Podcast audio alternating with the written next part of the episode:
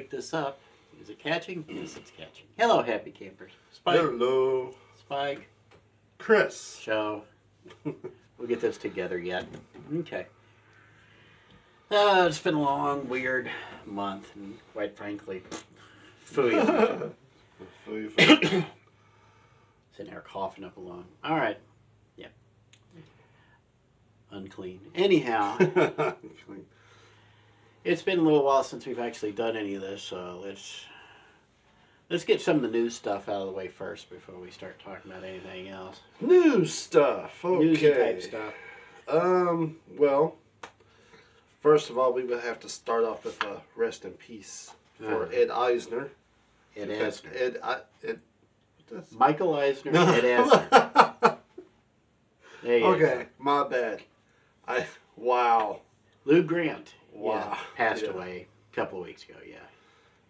So Uh, this past week. So He's been in many things. The last project he's actually done, I believe, was he did the.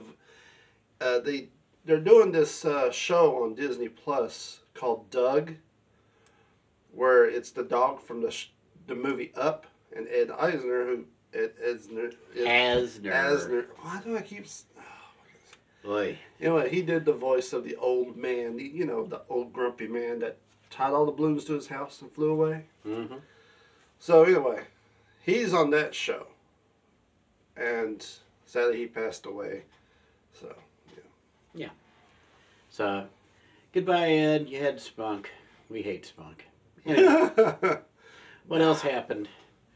Well, you threw that one out. Let me throw one out. Did you know that Baby Yoda is going to be in the Macy's Thanksgiving Day Parade?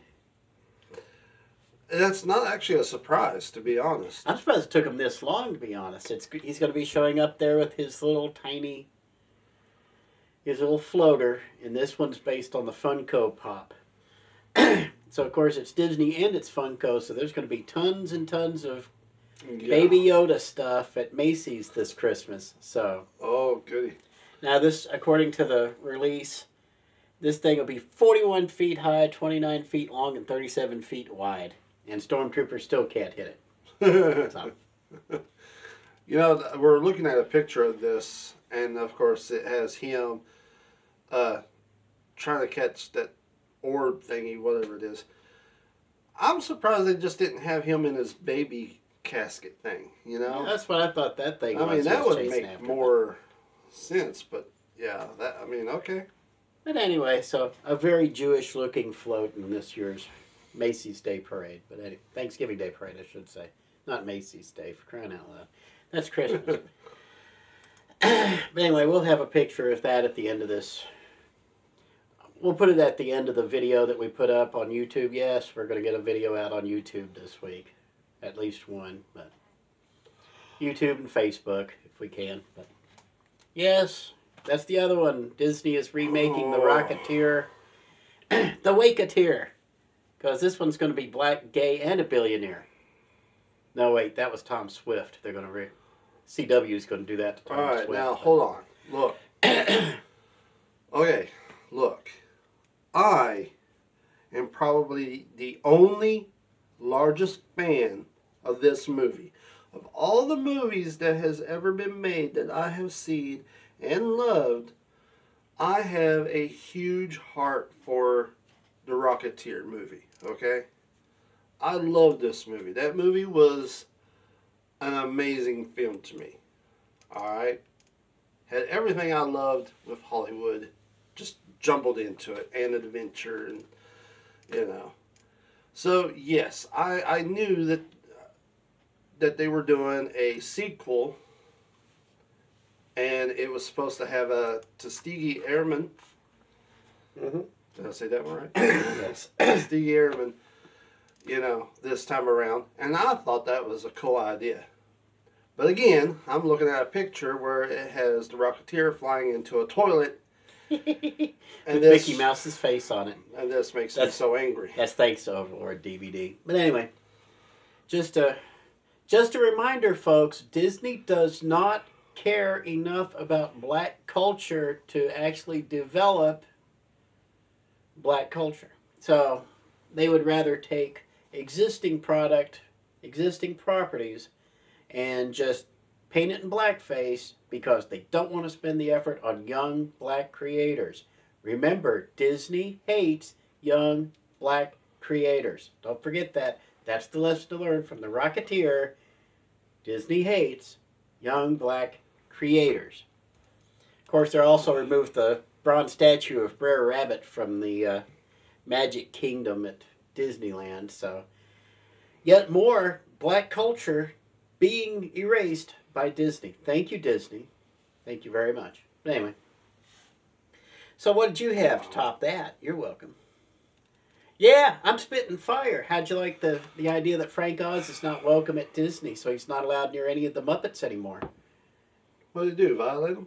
No. You touch them in the No, he, he doesn't agree with their with all the crap they've been doing with the Muppets, so Disney just threw him out and won't let him anywhere near Miss Piggy or See, Kermit the is- Bear or see, this- Yoda or any of the other This is the he reason why you should never let a Gen Z person run anything. Okay? That's that that yeah. I mean, No, it's not even Gen Z. It comes down to these are creatively bankrupt, they're morally bankrupt, and they are in a position of power. Kathleen Kennedy is their patron saint in Hollywood.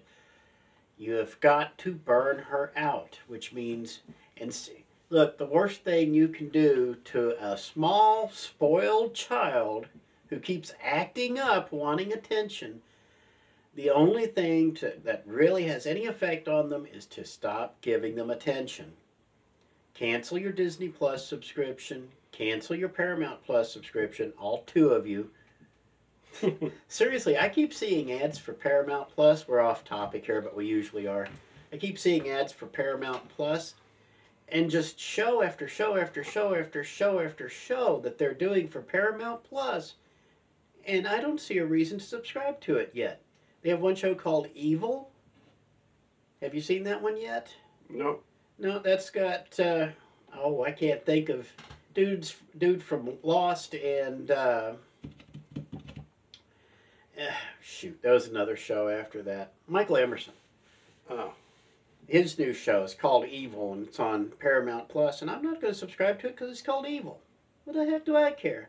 Or you can watch the show about the lesbians, or you can watch the show about the gay guys, or you can sit, watch the show where they take a white franchise, make it black and gay, and there's a bunch of other things. And I don't see any reason to subscribe to these things anymore. Netflix just ruined Cowboy Bebop, which I take personally. You know why? You know why I take Cowboy Bebop's?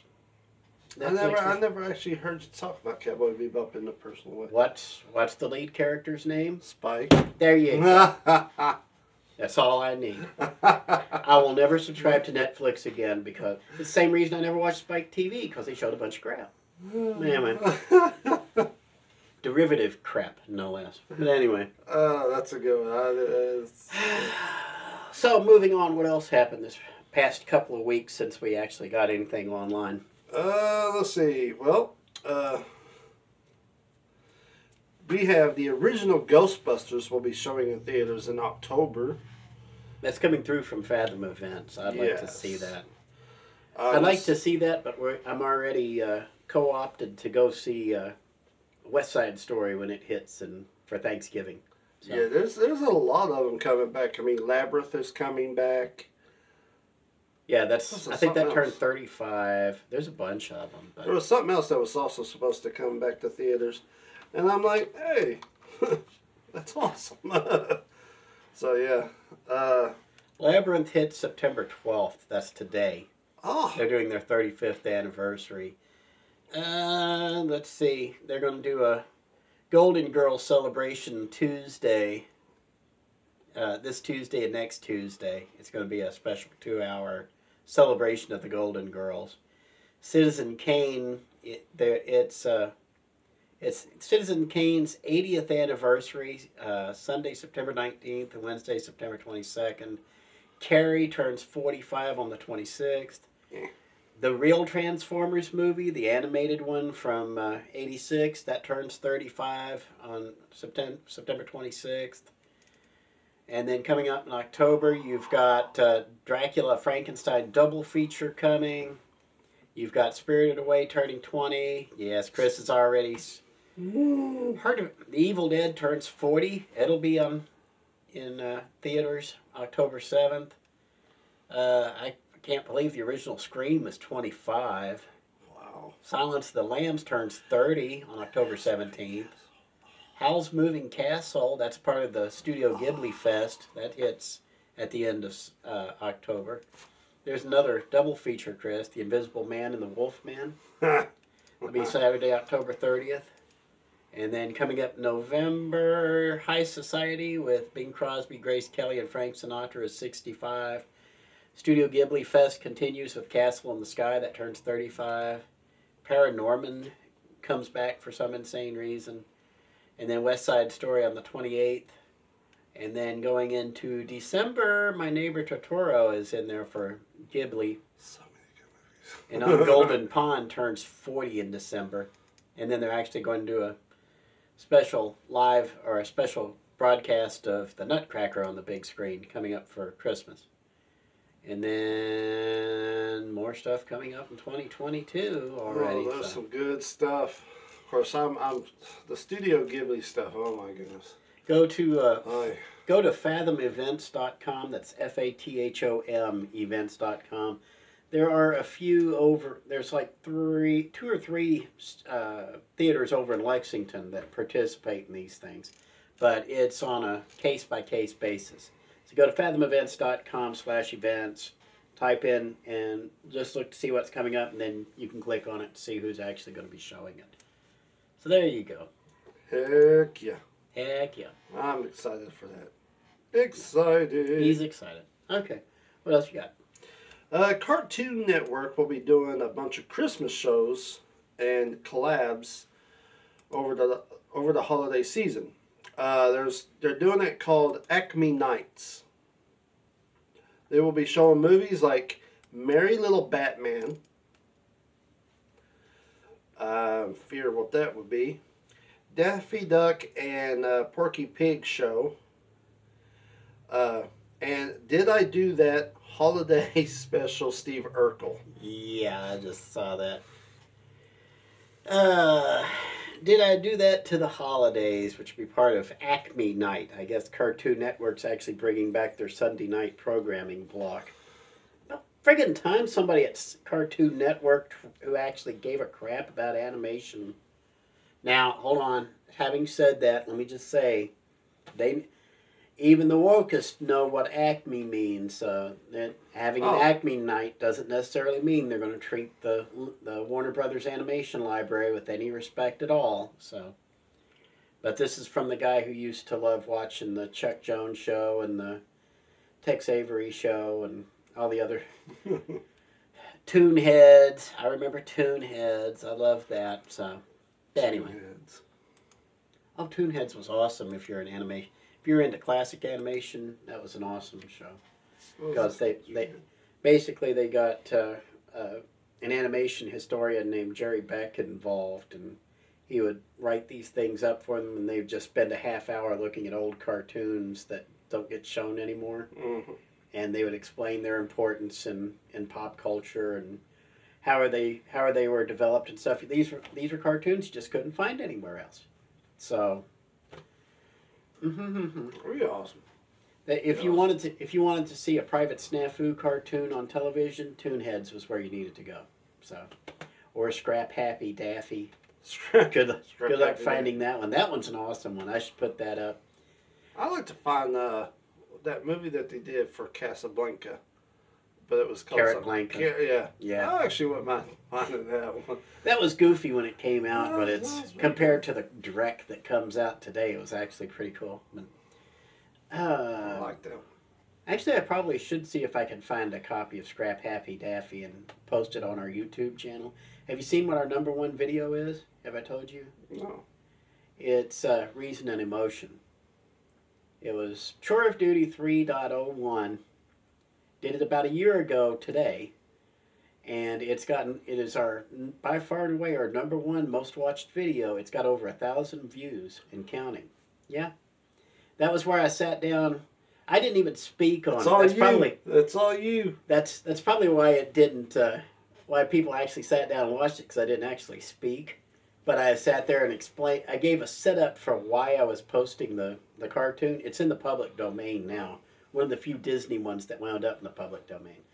But uh, so, but I gave an explanation beforehand with music in the background and on the screen, and then at the end I did a follow up about why it's important to keep track of whether people are appealing to your reason or to your emotions, and how dangerous it can be just to be reacting to emotional appeals. You know what this means? You have to bring back chore of duty. Yeah, I, I keep threatening to do that, but yeah, I need. To, I really need to sit down and, and just figure this out because the I do have things that need to be explained for chore of duty. I've got an idea where people kneel for the uh, national anthem, but not in the way you you think. Instead of going to one knee, you go to both knees, bow your head, and pray during the national anthem. Hmm. But you're praying for healing for the people who are down on one knee. Hmm.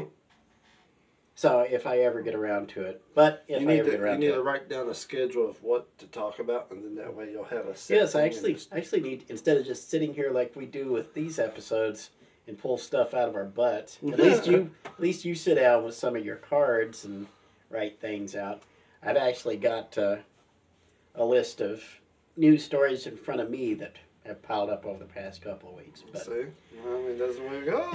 organization That's it is key, baby. goes. Like, That's great. we'll That we'll great see what news. That happens is great because news. I like that. because with uh, between between politics and the church, I think there's there's a lot of things people need to hear that they're not going to hear, and probably won't hear it here on YouTube or on Facebook because they'll just censor it off. But uh, Rumble, I've just found out, is finally starting to catch on. We actually have a Rumble channel, but uh, I just haven't updated to it lately because it was getting zero views for a couple of months on end. But I may start putting the good stuff over there and just let you know the good stuff is over there. The naughty stuff, according to All the naughty stuff. all the naughty the stuff, that, the forbidden door, all the stuff. that's hey, there's your name for a, a show on Rumble, the Forbidden Door. the forbidden Tony door. Khan will hate my guts, but as will every AEW fan. But hey, but anywho, like it. so so that's enough of that nonsense. What do you? What else you got? Uh, a possible Sherlock uh, TV series will be going for season five. Yeah, Remember- that's the one. That's the one with Benedict Cumberbatch Yes. and Morgan. I was about to say Morgan Freeman. We were both about Oh, wow. Martin Freeman. Martin Freeman, Martin Freeman. Yeah. the good one. Yes. Yes. Uh, so basically, the creator of the show was asked at Comic Con, "Will there be any more Sherlock?" And he literally came out and said, "Look, we were actually planning on going further, but then, of course, you know, ratings, TV, kind of canceled the whole thing. But we are willing to do more." And apparently, uh, Benedict and uh, Martin Freeman both said that they would, even though that they are now big stars, they are known for being big stars on the big screen and also basically commuting back and forth from movies to TV. So, it is a possibility, he said, as long as everybody's up for it. Yeah. So. Well, the thing is, Benedict became really successful, and Martin Freeman became really successful. They both, Martin Freeman with uh, Lord of the Rings, and Benedict Cumberbatch over at Marvel and stuff, Yeah. and they just generally just got too busy to do it. But you got to remember the guys, the guys who adapted Sherlock, the the actual Sherlock show with Benedict and Martin in it, is the guy who helped re recreate Doctor Who back in 2005. His name's Mark Gatiss. And he was part of the reason why Doctor Who was so great right up until this last couple here, but uh, and he actually snuck himself into the show as Sherlock's brother. Uh, not Moriarty. Shoot, now I'm already forgotten. But anyway, but anyway, he actually Mark Gatiss actually snuck himself in as one of the characters. See, I still have not watched any of those shows. But it so. Oh, you absolutely have to. you absolutely should. If now, I seriously doubt it'll ever turn up on like the uh, BritBox Mystery Channel on Pluto TV, Yeah. which is something you should watch anyway. Because guess what's going to turn up there? What? Death in Paradise. It's got to be coming eventually, because it's on. It's a BritBox mystery. But- Well, apparently, wherever they're based off of, their shows already being run of the new season. We just haven't seen it yet. yeah, it just hasn't turned up here yet. Because I follow one of the cast members, and she like literally posts everything. so, but Yeah. yeah. I mean, yeah, it's Mycroft, that's his name. No wonder I couldn't think yeah, of his name. it's weird name. I should have actually uh, Minecraft. Just think of Minecraft, basically. then let's call it Minecraft from now on. but uh, yeah, apparently, after saying all that, it really got a bunch of fans uh, excited for a, a fifth season. And that's And- what that's what it takes to get Benedict and Martin Exactly. to clear their schedules. And you got to understand, both of those guys are in such demand in Hollywood because they're considered leading leading men that they can pretty much dictate their own schedules now. yeah, All they got to do is let their agents know that no, I need this amount of time clear so I can do a season five.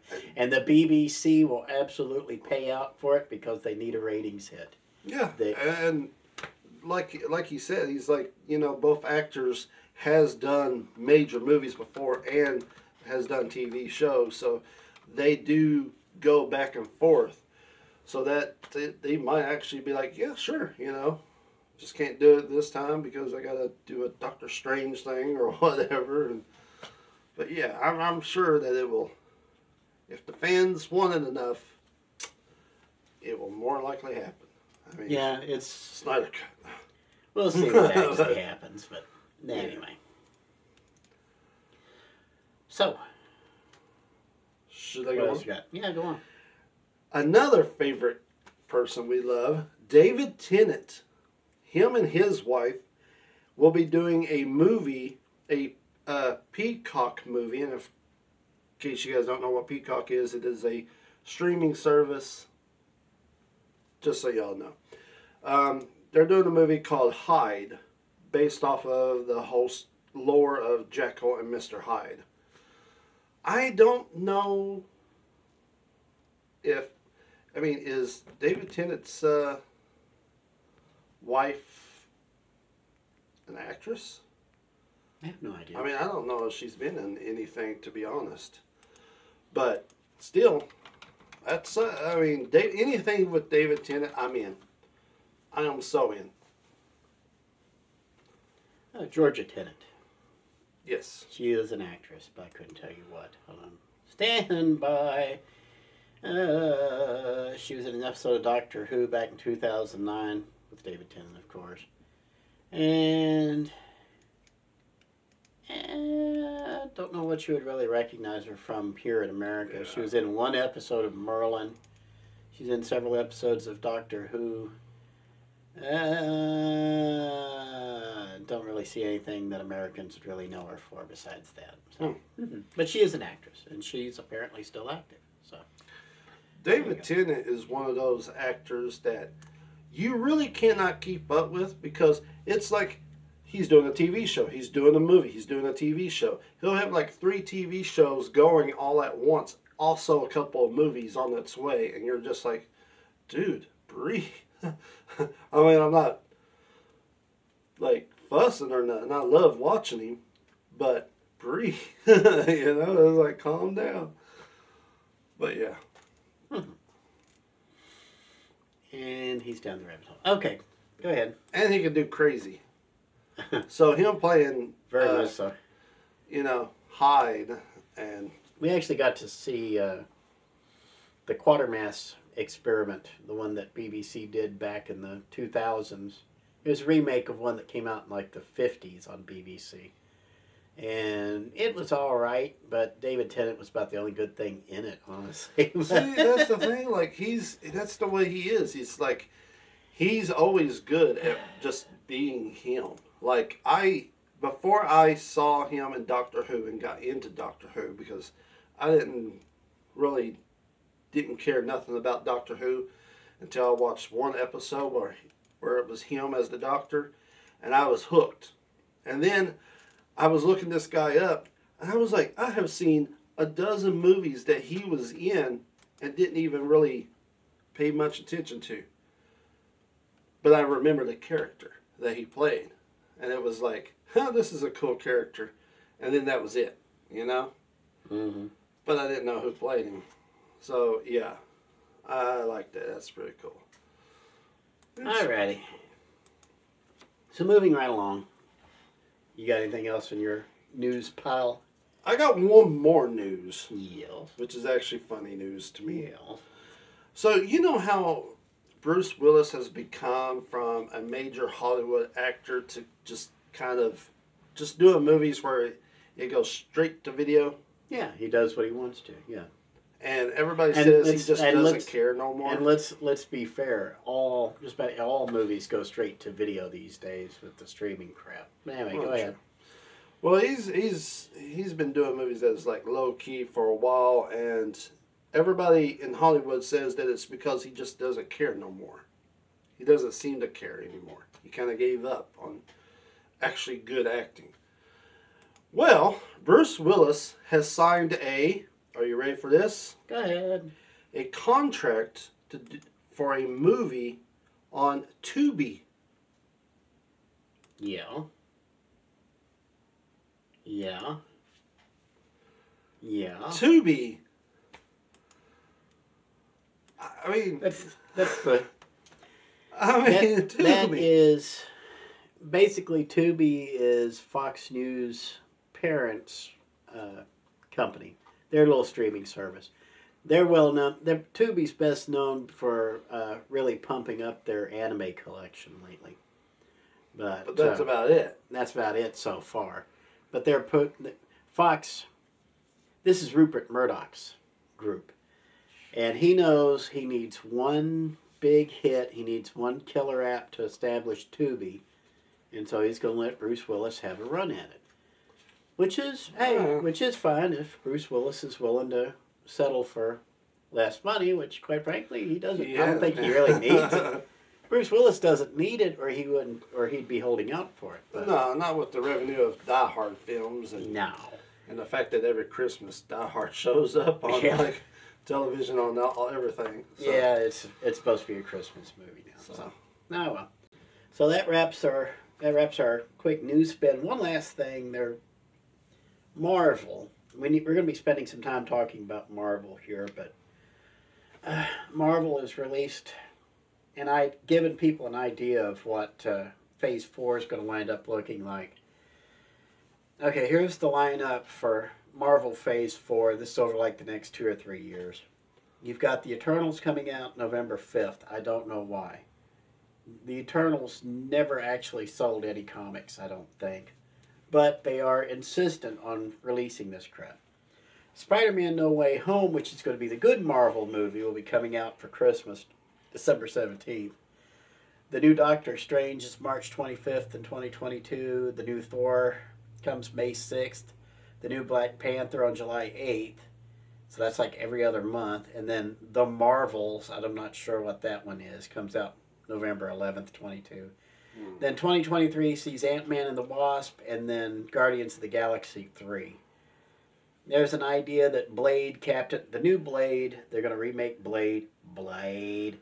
Blade. Captain America 4, Deadpool 3 might be another X-Men movie, but they're they're not explaining what these last 3 untitled films are going to be. So but they they know Fantastic Four is going to be done at some point for some reason because nobody's gotten it right yet because nobody actually everybody thinks Fantastic Four is a superhero film. It's not super. Fantastic Four are dressed like superheroes. They go out and they do superheroic things, but they are first and foremost a family, a dysfunctional one, but basically you've got husband, wife, little brother, big brother, and that's that's basically husband is Reed Richards, wife is Su- the Invisible Woman, little brother is the Human Torch, big brother is the Thing, and they get into scraps. Especially the little brother and the big brother get into scraps all the time, and it's that sense of humor. Spider-Man, they figured it out, fortunately, but they haven't figured it out for the Fantastic Four yet. They have to put up with each other's crap, and they have, but they have to keep a sense of humor about it. That's uh all they do is pathos in these last Fantastic Four movies. How many have they made, Chris? Three? It's at least Uh, three, isn't it?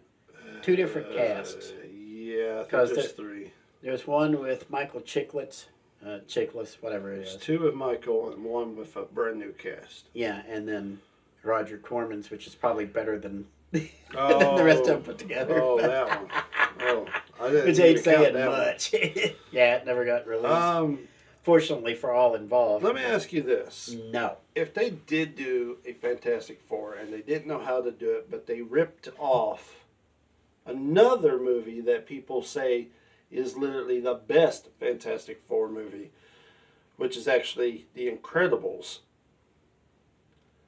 If they ripped off The Incredibles and did it the way they did it, do you think that that's fair, or do you think, well, at least it's better than any other type of nonsense that they would come up with?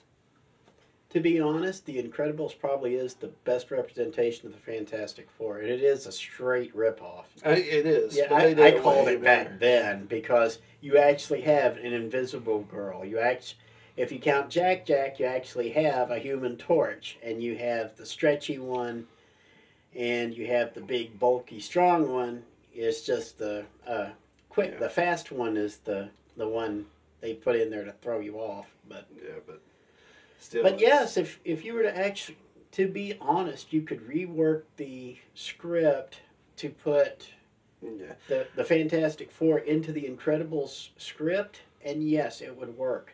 It actually would. It would just take I- a little reworking. I don't think I would be mad at it if they did rip off The Incredibles because the What- way I see it, if they did it right, at least you would have a ground to stand on, and then that way with the sequel, then you can be like, all right, we can build from here. You know, let's like we got the roots. Let's see what happens next because we now know how to do it. And do it in a, a you know, we won't be ripping off anything, but we can do it our If- own way. Hold on, hold on. If okay, let's say I pull out my magic wand out of my pants and I wave it around, knock Tinkerbell upside the head, and I become I, I'm in charge of Disney. I can make this decision. Okay, okay. Okay. I put Brad Bird in charge of the Fantastic Four project. Oh yeah. That's it. Okay, I would just stand back and say, "You do this." Okay, just like Jon Favreau, you take care of Star Wars. I would even put Jon Favreau. Brad. Bird, I'll put you in charge of the Fantastic Four, and just let them go. Let them do their thing. Okay, the Fantastic Four actually could be a franchise for a, a cornerstone a cornerstone franchise for Marvel. They used to be the entirety of the Marvel Empire today is built on the backs of the Fantastic Four. If it wasn't for the Fantastic Four, there would be no Marvel. Okay? Or if there was, it would be somewhere along the lines of like IDW or Charlton Comics or Gold Key Comics and all these other things. It would be an also ran. DC would be the one because DC was owned by major corporations way back in the 60s. They've been trading them back and forth like a trading card, but You know what? Um, here's. Can I? I, I want. I want to stress how fearful I am no. on the Marvel universe. Okay. Yeah. So in these movies, we get introduced by all these different characters. Now we got the Eternals, and the Eternals are pretty much like gods, almost, right? Yeah, supposedly. You got Fantastic Four, you got the X Men. With all of these people combining together, what kind of story are you actually going to have in the future? Because by this point, every villain is going to be like, "Nah, I'm done." you know, it's like there's no use. Like there's no use for a villain to even try because it's like, oh, I got to worry about this, this, and this, and this. It's, Okay, I'm, I'm going to do this. Okay, for, forget Marvel DC for a minute. Name five villains. From which one? It doesn't matter. Just name the first five villains that pop into your head. From the comic books, name five villains. Uh, Joker. Uh huh. Okay. Um, Two. Number two. hold on. Come on. Of course, Thanos. Uh huh. Eh. Okay. Um, Clayface, which is my all-time favorite. Okay. Okay. Um, there is uh, uh, Doomsday. Uh huh. There is. Uh, I'm trying to remember that one dude, and I cannot remember his name. I would picture him. Um, shoot. I, I'm, Wow. No, no, I can't. There's a whole Dude. list. I'm just trying to remember The first five off Okay, the top okay, of your okay, head. okay. Uh, The first five off the top of your head. Go. all right, Doc Ock. Okay, Doctor Octopus. Okay. Okay. So out of out of those five, two are Marvel, three are DC. Two of those DC ones are from Batman. Okay, quick. Yes, name some because Bat- I'm a Batman fan. uh, quick. Name some Batman villains. Clayface, Harley Quinn, Joker, uh, Two Face, Scarecrow. Okay, there's five. See, you you can rattle them off. Okay. because I'm a Batman fan. I Okay, you're- Batman. There are a lot of Batman fans. Okay. Name five Superman's villains. Lex Luthor, Doomsday is the big no. Yes, that's the big Uh, rock. okay. Yes. okay. The fact that you weren't sure tells me volumes. Go ahead. Uh, star, uh, oh, I want to call him Mario, but it's not Mario. What's the what's the You're, evil s- you're struggling here. I can't remember their names. There's Bizarro. Bizarro. I keep on.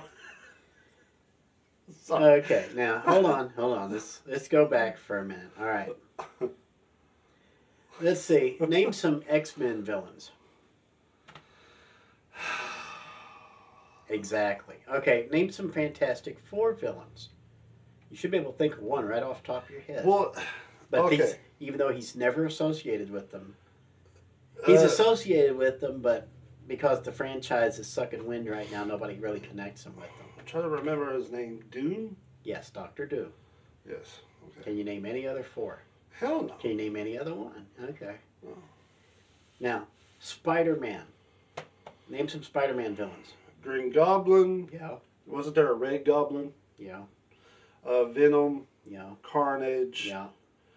Uh, Doc Ock. Yeah. There's five. Okay. Now, take a good, long, hard look. Okay. Look at DC. Batman, you're able to rattle off five villains. Real Right easy. off the bat. yeah. Okay. Marvel, you're able to rattle off five Spider-Man villains right off the bat. Okay. No other franchise for either company is able to do that because these those two franchises have so much of the everyman in them. Yes, I know Bruce Wayne is a billionaire, but he has no powers. Spider-Man has all these powers, but he has he's not a billionaire. and he's a teenage kid. Usually, sometimes he's a Uh, teenage yeah, kid. sure. Okay. They're, they're threatening to undo uh, No Way Out, which would be hilarious. They've already undone Sins Past, but we'll get into that in a second. We're still talking about Marvel stuff. If if you are a creative type who has control of a franchise, you are able to create better foils for your characters. For example, Batman has been around since the 1930s. He has an the idea of a rogues gallery used to be the idea of a rogues gallery used to belong to uh, Doc Savage, the Man in Bronze. Batman took that over.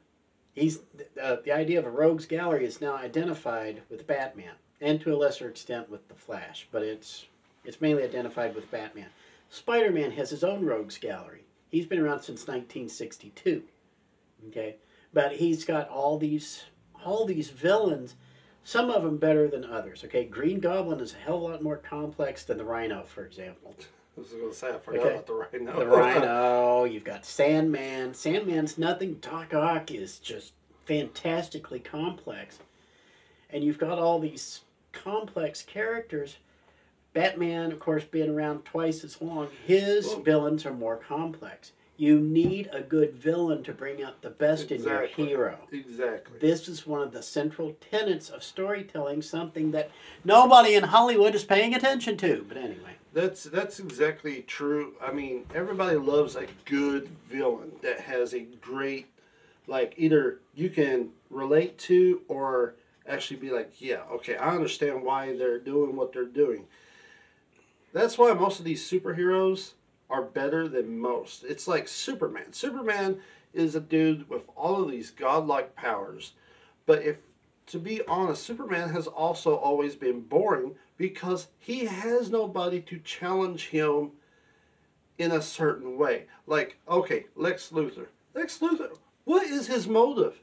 He wants power. Okay, that's it. Here's- like that's that's all you got. Like, I mean, hold I'm- on, stop.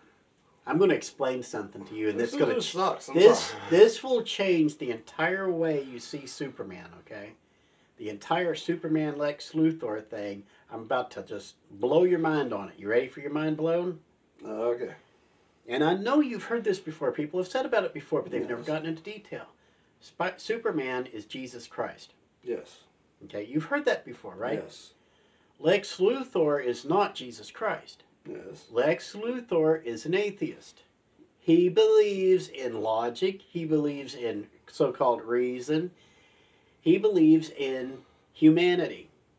Superman is beyond humanity, okay? Right. So you have the world of Superman is God, Lex Luthor is man. When you put the two together, you have the conflict between God, God's will, and man's will. Who wins? Who always wins? God. Superman.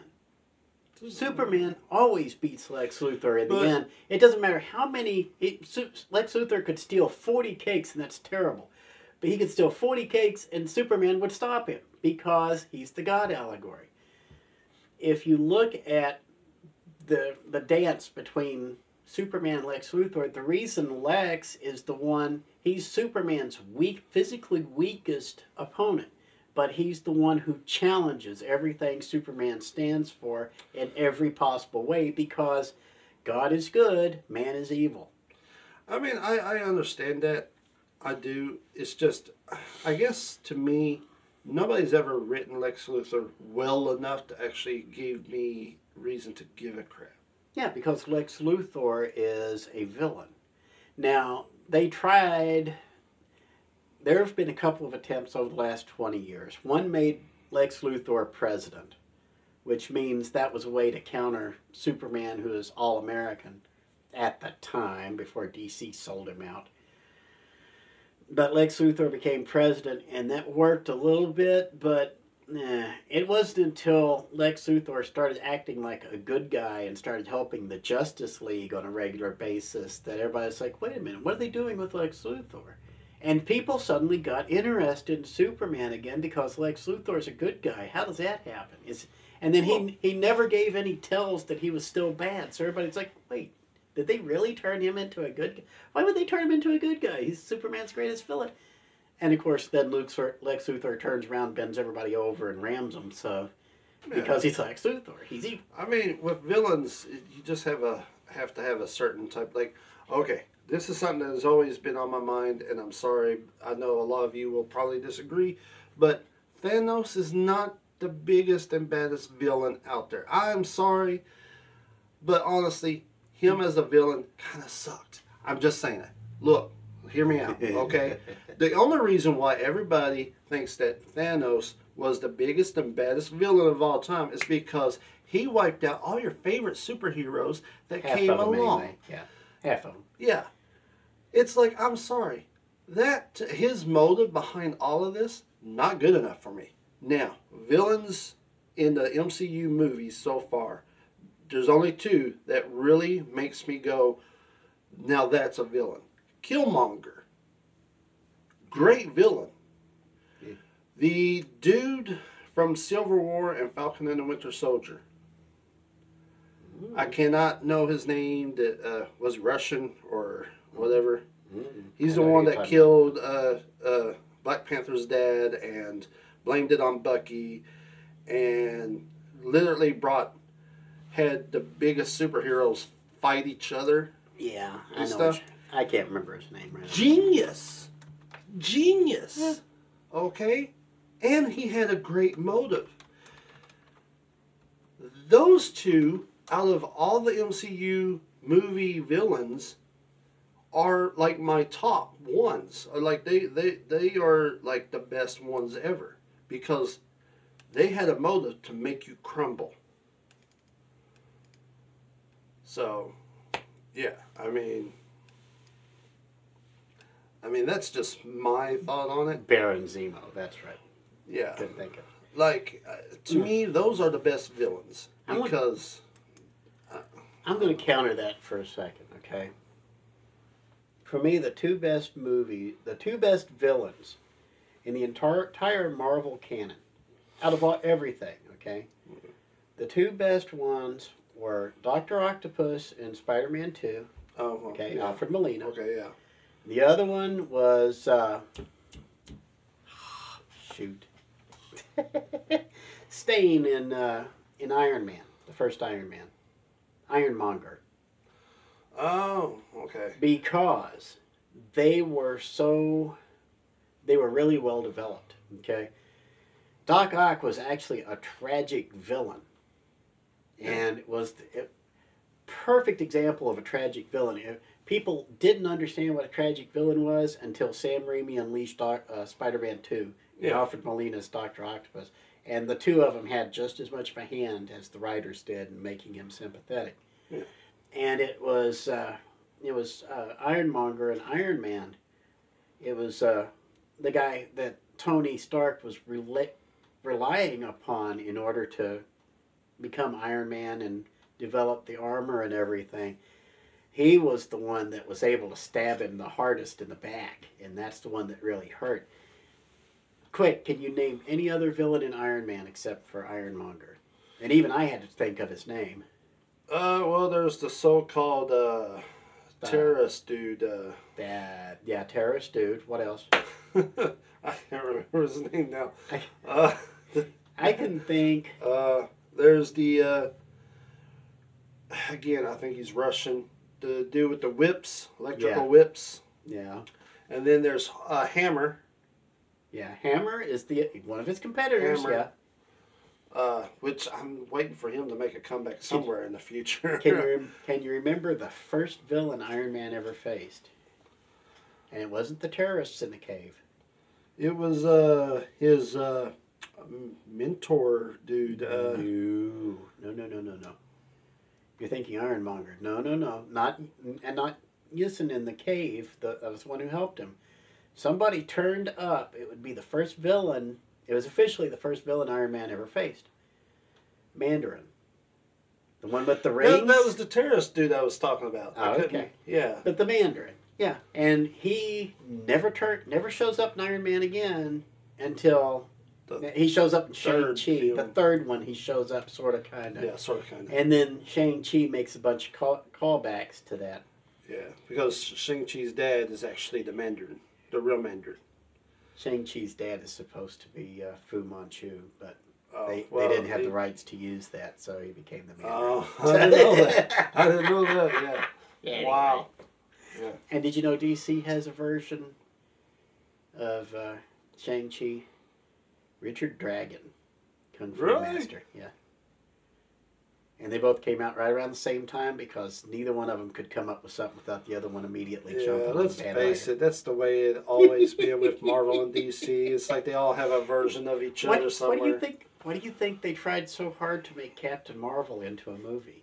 Oh god, that movie was trash. Marvel had to get that out there so they could take the name away from DC. Because and that's been that nonsense has been going on since the 60s because Stan Lee got it into his head hey I can steal this from DC because they're not paying attention to their properties because DC was Superman. They didn't care couldn't care less about Shazam at the time. So sure enough here comes Stan Lee and swipes the rights to Captain Marvel because they published and DC didn't even though they owned the property. So now they can't call Captain Marvel Captain Marvel over at DC. They have to call him Shazam. which is fine. Hmm. Because I mean, to be honest, after watching the Captain Marvel movie, it's like a bad taste in my mouth Which- to where I just don't Who care. wore it better, Marvel's Captain Marvel or DC's Shazam? Shazam! So, thus, DC would have done a much better Captain Marvel than Marvel could. Yeah. That's why Marvel had to steal Oh. it. So now you got Marvel, which has a long history of swiping things, and Disney, who is a long history of keeping things under lock and key. So yeah, but anyway, now we're meandering. But yeah. Oh, but uh, before we do anything, we need to talk about uh, what if. Yes, that's that's what I was getting ready to What lead if? into. We've got two episodes of What If to catch up on because the first two episodes sucked copious amounts of butt. Okay, the first one absolutely reeked. The second one I didn't even bother watching because I was it was so woke. I was like, no, thank you. now the the episode three of season one had to do with uh, Stephen Strange losing his heart, and this was out of out of all the episodes, this was the first one that had a downer ending. And the thing you got to remember is that in What If in the comic books, roughly half the half the bo- book I'm going to take that back. The majority of the books had downer endings Yeah. because even the idea was what if your favorite heroes could make a different decision? Like what if Spider-Man saved Uncle stopped the crook who shot his uncle Ben? Yeah. It doesn't here's a hint, it doesn't turn out well for anybody. But most people when they see what if it's like oh it's like fan fiction or something. No there's a chance to go down some very very dark alleys because chris tell them what happened in episode three. We we actually recorded an episode about this last week and i lost it so. Episode three was quick when. quick uh, synopsis. Stephen strange and his girlfriend. Well, uh, apparently, uh, it goes back to, of course, the first movie, where Stephen Strange, instead of him getting into the accident, it was him and his girlfriend, and his girlfriend passed away.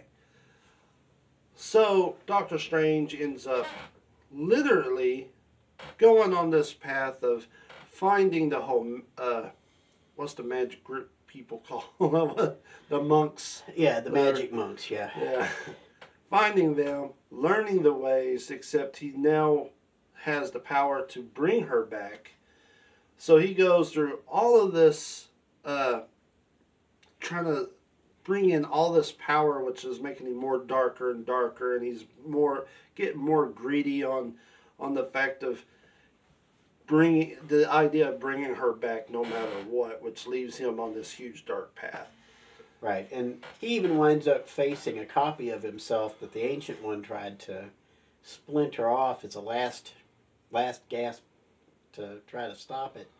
But he winds up absorbing him back in, and now he's finally powerful enough to to change time and save his girlfriend and winds up destroying the entire universe.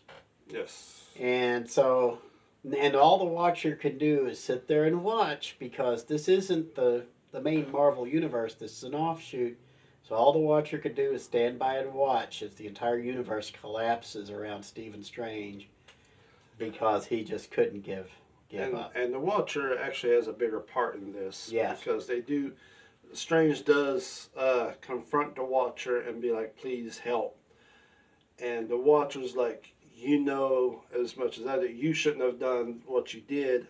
If I meddled, then the same outcome might happen to me. It's like, Right. you know, it's like, If the Watcher does it, because the Watcher jumps between all these different dimensions and universes and stuff, so if the Watcher does it, he destroys the multiverse. So Yeah. he, so that's why he's forbidden from interfering. and you and and throughout the whole series you have heard him say that he would like to like you know jump in when mistakes are made but he can't so Basically, the Watcher is a writer surrogate. He's there to stand in for the writer and provide some exposition and stuff for for people who aren't as familiar with the original story. So, like when the Watcher steps into Episode Three and explains to Doctor Strange why he cannot interfere, then that's just that extra little oomph, so the viewers will understand what they're seeing. did you know that there was a what if uh story that was never made at all because it was way too dark.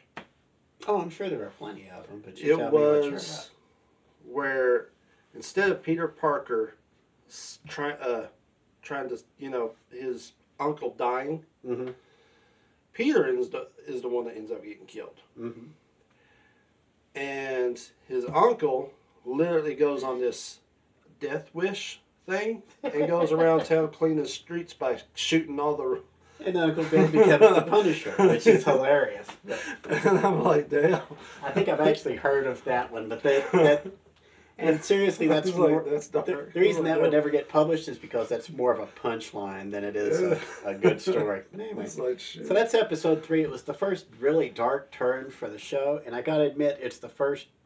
This is the first one I actually liked out of the three episodes, and it's the first one that actually, believe surprisingly, gave me hope about whether the show will go from here.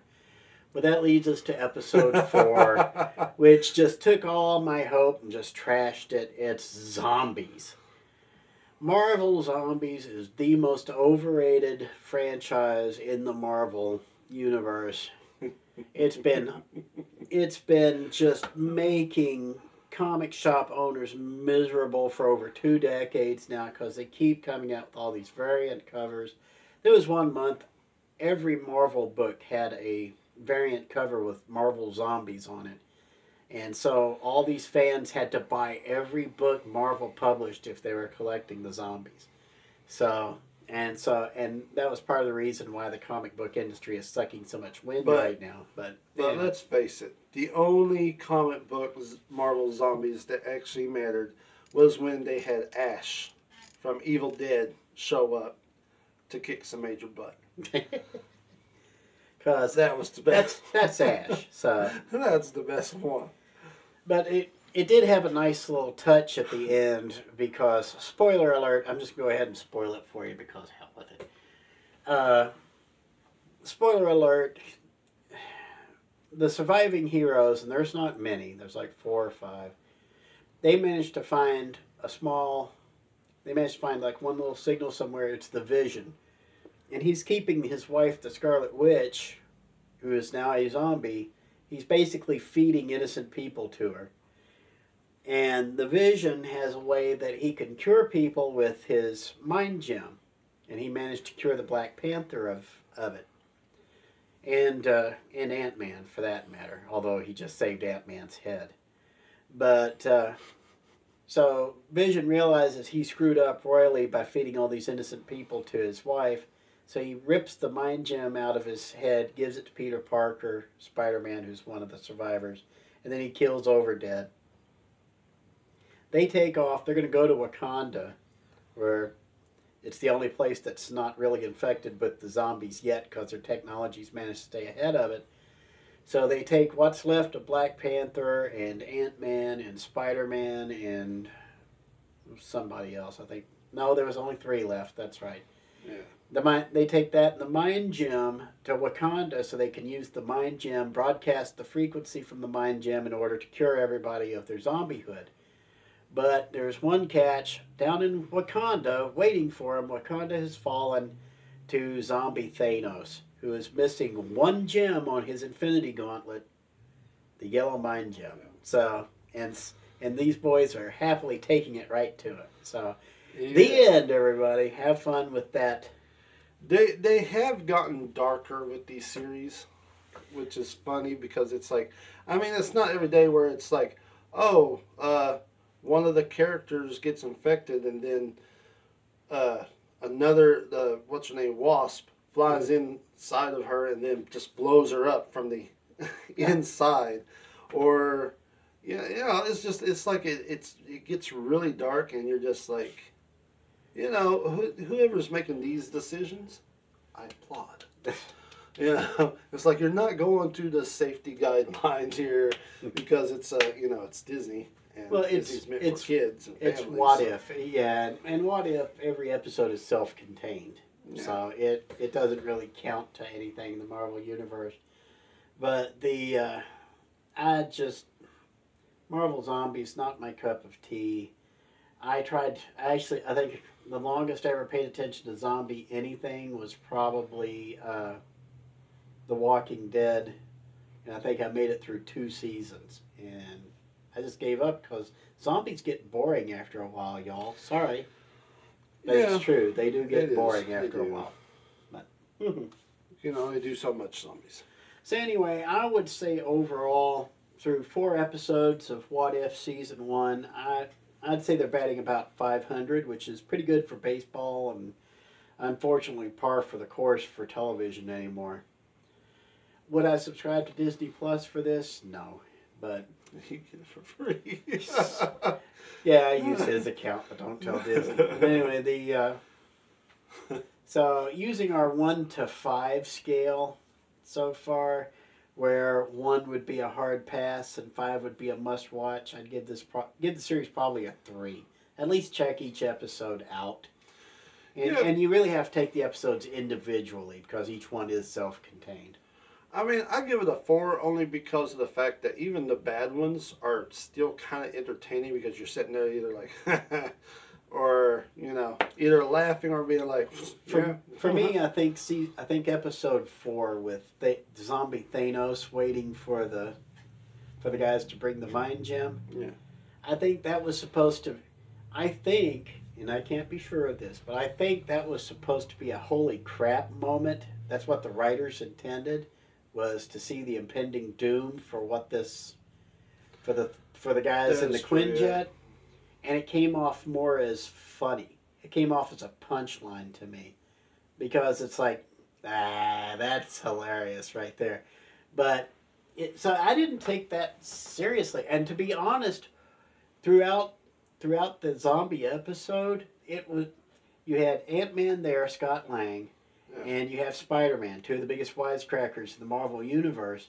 You put those two together, they're constantly wisecracking because they have to cope with all this horror around them.